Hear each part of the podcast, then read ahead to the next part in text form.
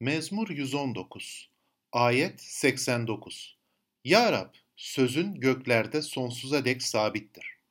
Bu duada bizler kötülükle günahla lekelenmiş bir yeryüzünden göklerdeki vatanımıza bakıyoruz. Göklerdeki vatanımızı özleyerek acının, ölümün, kederin, lanetin, gözyaşının olmadığı günlere bakmayı tecrübe ediyoruz. Böylece bu dua bizim gözlerimizi diri bir umuda, çürümez, lekesiz, solmaz bir mirasa çevirmektedir. Petrus mektubunda mirasımızın göklerde korunduğu yazılmıştır. Mezmurcu ise bu duada iman gözüyle göksel değerlere bakmaktadır. Diğer yandan sözün sarsılmaz bir şekilde, değişmez bir şekilde sabit olması bizlere kutsal kitabın tanrısının ne kadar kararlı, vaatlerine, sözüne ne kadar sadık, değişmez bir tanrı olduğunu hatırlatmaktadır. Kitapta ne yazılmış ise her şey ona göre olacaktır. Bu aslında çok büyük bir güven vermektedir.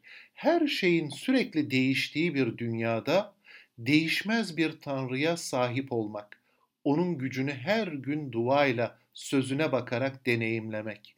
İşte elimizdeki gerçek sarsılmaz ve değişmez hazine budur. Bütün bu mezmur boyunca mezmurcunun e, kötülüklerin, tuzakların, baskıların, haksızlıkların, ayrımcılığın olduğu bir dünyada yaşadığını hatırlarsak bu dua bizlere gerçekten güven vermektedir. Çünkü yazılmış olan söz sabit olarak durmaktadır. Bu ne demektir? İmanlı halkın kurtuluşu Tanrı'ya ya da Tanrı halkına düşman olan her şeyin kesinlikle yargılanması anlamına gelmektedir. Çünkü yazılmış olan söz sabit yani değişmez bir şekilde durmaktadır ve Tanrı'nın planı öyleyse hiçbir şekilde engellenemezdir.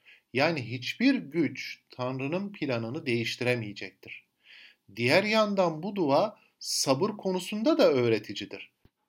Çünkü Tanrı'nın vaatlerine ya da yetkin doğruluğa bakan bir kimse dünyanın zorlukları karşısında sabırlı olacaktır.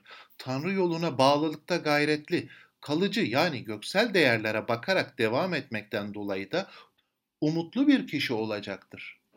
O halde şunu düşünelim.